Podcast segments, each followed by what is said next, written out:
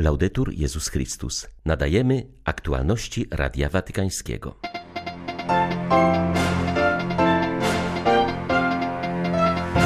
Franciszek zaapelował o dalekowzroczną politykę, by wyjść z kryzysu spadku urodzeń. Papież wziął udział w ogólnonarodowej debacie na temat katastrofy demograficznej, którą od kilkudziesięciu lat przeżywają Włochy. Rozpoczęła się międzynarodowa pielgrzymka żołnierzy do Lourdes. Wojskowi z całego świata zawierzą Maryi sprawę pokoju. Generał zakonu Dominikanów odwiedził Ukrainę, uhonorował świeckich wolontariuszy niosących pomoc w warunkach wojny, a braci zachęcił do włączenia w dzieło odbudowy życia tych, którzy zostali zranieni i doznali traumatycznych przeżyć. 12 maja wita Państwa Beata Zajączkowska. Zapraszam na serwis informacyjny. Nie możemy zaakceptować, żeby nasze społeczeństwo przestało rodzić dzieci i zatraciło się w smutku, powiedział papież do uczestników stanów generalnych na temat dzietności. Wydarzenie organizowane przez włoskie Forum Stowarzyszeń Rodzinnych kolejny już raz z udziałem Franciszka odbywa się w Rzymie. Zwrócił on uwagę, że jest to kwestia podstawowa dla przyszłości Włoch i Europy. Narodziny dzieci pozostają głównym wskaźnikiem dla zmierzenia nadziei każdego narodu. Kiedy nie rodzą się dzieci, naród nie ma przyszłości.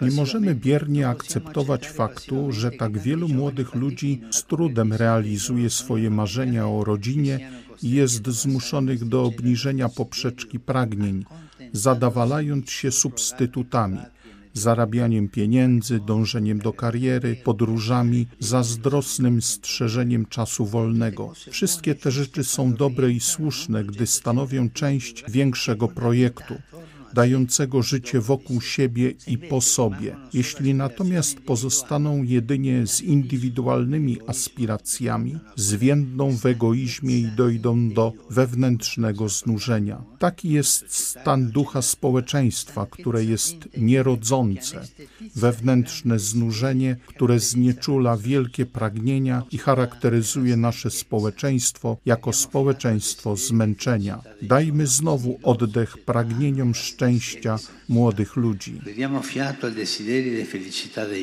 Ojciec Święty zaznaczył, że dzietność, podobnie jak gościnność i przyjęcie, nie powinny być nigdy przeciwstawiane, bo są dwiema stronami tego samego medalu. Pozwalają nam zmierzyć wskaźnik szczęścia w społeczeństwie. Stany generalne na temat dzietności papież nazwał zapleczem nadziei. Mam nadzieję, że ta edycja będzie okazją do poszerzenia zaplecza, do stworzenia na wielu poziomach wielkiego sojuszu nadziei. Dobrze jest widzieć tutaj, jak świat polityki, świat biznesu, bankowości, sportu, rozrywki, dziennikarstwa spotyka się, by zastanowić się, jak przejść od zimy do demograficznej wiosny. O tym, jak narodzić się na nowo, nie tylko fizycznie, ale wewnętrznie, by każdego dnia wychodzić na światło i rozświetlać jutro nadzieją. Bracia i siostry, nie poddawajmy się szarości i jałowemu pesymizmowi. Nie wierzmy, że historia jest już wyznaczona, że nic nie można zrobić, aby odwrócić tendencję, ponieważ właśnie na najbardziej suchych pustyniach Bóg otwiera nowe drogi. Szukajmy tych nowych dróg razem na tej jałowej pustyni. Niektórzy lekceważą problem pornografii dziecięcej, twierdząc, że jest on wyolbrzymiany albo uciekają się wręcz do negacjonizmu. Są to tymczasem miliony zdjęć i filmów, za którymi stoją miliony konkretnych, skrzywdzonych dzieci. Podkreśla ksiądz Fortunato Dinotto, założyciel Stowarzyszenia Meter, które od 30 lat walczy z seksualnym wykorzystywaniem dzieci. W ubiegłym tygodniu spotkał się on z członkami papieskiej komisji Komisji do Spraw Ochrony Nieletnich, a w niedzielę po modlitwie Regina Celi o swym poparciu dla organizacji zapewnił papież Franciszek. Włoski kapłan przyznaje, że jego organizacja potrzebuje takiego poparcia, ponieważ demaskowanie pornografii dziecięcej to walka z piekłem, z wielkim i dobrze rozwiniętym biznesem zorganizowanej przestępczości.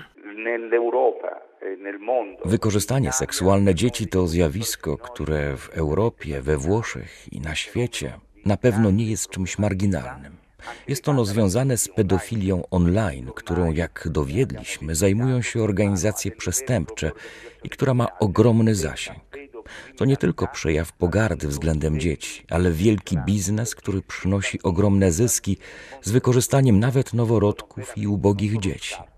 Internet jest podstawowym miejscem wyszukiwania, wabienia nieletnich, zwłaszcza przez sieci społecznościowe, ale także rozprowadzania tych materiałów. W naszym zeszłorocznym raporcie odnotowaliśmy miliony filmów, za którymi stoją oczywiście miliony wykorzystanych dzieci. Dark Web jest podstawowym miejscem, gdzie te materiały są rozprowadzane.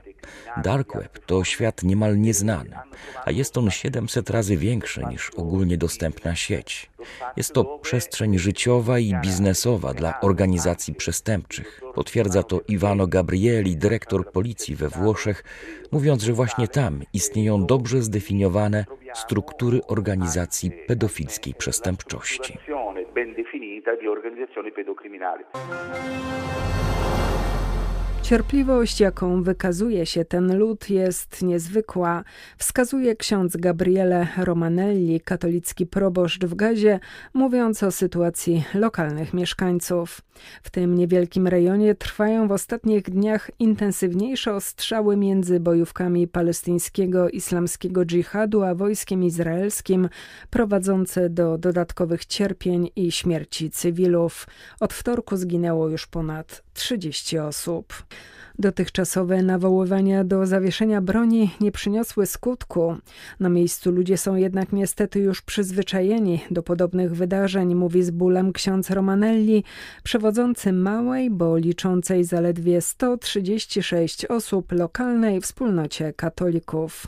Kapłan podkreśla, że aby poprawić na stałe sytuację, nie wystarczy dać trochę mąki i kilka godzin światła, ale nadal trzymać ludzi zamkniętych w tragicznych warunkach warunkach. 2 miliony 300 mila persone, la più parte sono giovani. 2 miliony 300 tysięcy ludzi, w przeważającej części młodych. Większość z nich nigdy stąd nie wyjechała i przewidują, że nigdy się stąd nie wydostaną. Dlatego nazywamy Gazę więzieniem pod gołym niebem. Można zrozumieć, z jakiego powodu państwo Izrael ogłosiło dwa lata temu to tak skomplikowane terytorium ziemią wrogą, ale rozważam na bazie zdrowego rozsądku. Jakie przestępstwo popełnili ci ludzie? Urodzili się tutaj. Oto przestępstwo. Generalnie tutejsza ludność jest bardzo biedna i tak pozostaje zmuszona do życia w owej nędznej rzeczywistości. To niesprawiedliwe. Jak powiedział Jan Paweł II, ów wielki święty, Kościół jest naprawdę pierwszym, który chce pokoju, ale Kościół zawsze walczy, aby dokonywano sprawiedliwości. Papież Polak wskazywał, że nie ma pokoju bez sprawiedliwości i nie ma sprawiedliwości bez przebaczenia, bez pojednania. Dlatego trzeba pracować nad pojednaniem narodów. Nie można wiecznie zamykać oczu.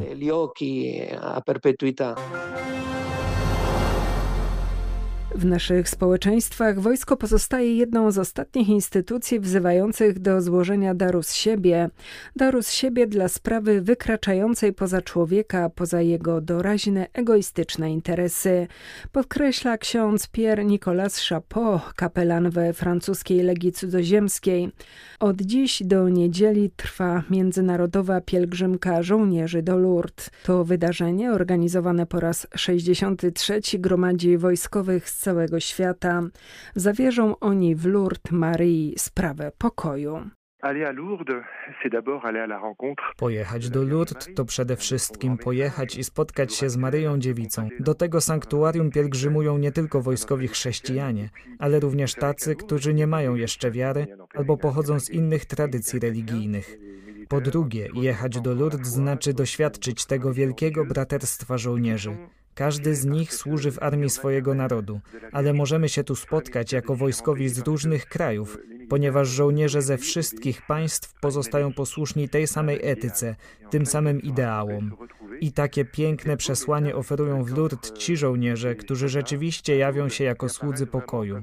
To trochę paradoksalne myśleć, że wojskowi mogą być sługami pokoju, ale właśnie nimi są, bo kiedy armia nie służy sprawiedliwości, żołnierz pozostaje w pewien sposób zagubiony.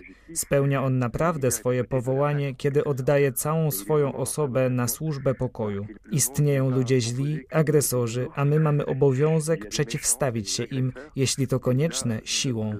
Taka jest właśnie rola wojska. Generał zakonu Dominikanów przybywał z tygodniową wizytą na ogarniętej wojną Ukrainie. Ojciec Gerard Timoner odwiedził wspólnoty braci kaznodziejów w Kijowie, Fastowie, Chmielnickim, Czortkowie i Lwowie.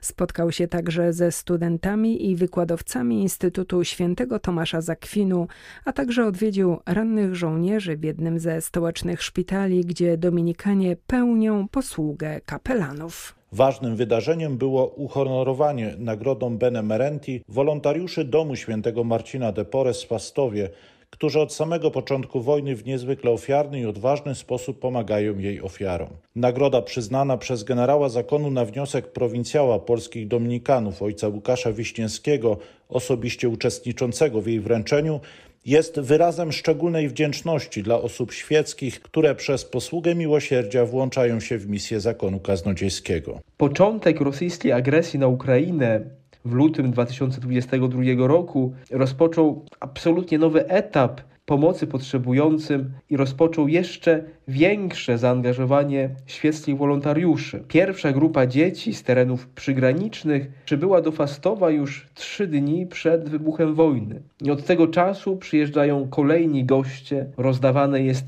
jedzenie, dary, udzielana jest wszelka możliwa pomoc. Oprócz pomocy na miejscu w samym Fastowie, wolontariusze jeżdżą z darami na tereny przygraniczne, gdzie ryzyko nawet utraty życia z powodu rosyjskich ostrzałów jest znacznie większe. Ostatnio Dom Świętego Marcina wraz z wolontariuszami otworzyli kuchnię dla potrzebujących w Chersoniu.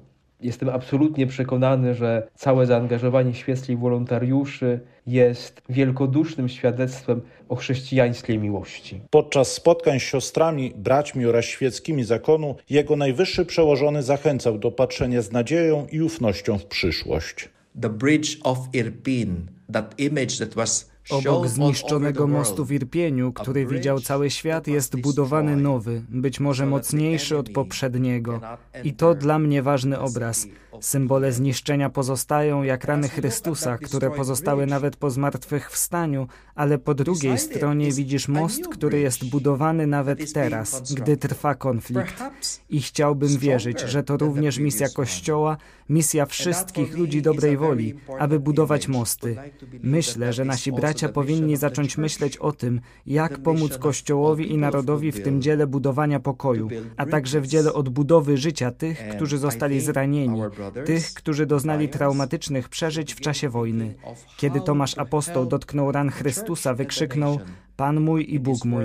Modlimy się i mamy nadzieję, że nawet jeśli jesteśmy otoczeni przez zniszczenia i przez rany ukraińskiego narodu, to nadal możemy dotykać ran Chrystusa i wołać Pan mój i Bóg mój, ponieważ wierzymy w zmartwychwstanie. Symbole śmierci mogą stać się symbolami nowego życia, nowego życia, które tylko Bóg może dać. Dla Radia Watykańskiego z Ukrainy ojciec Jarosław Krawiec. Były to aktualności Radia Watykańskiego. Laudetur Jezus Chrystus.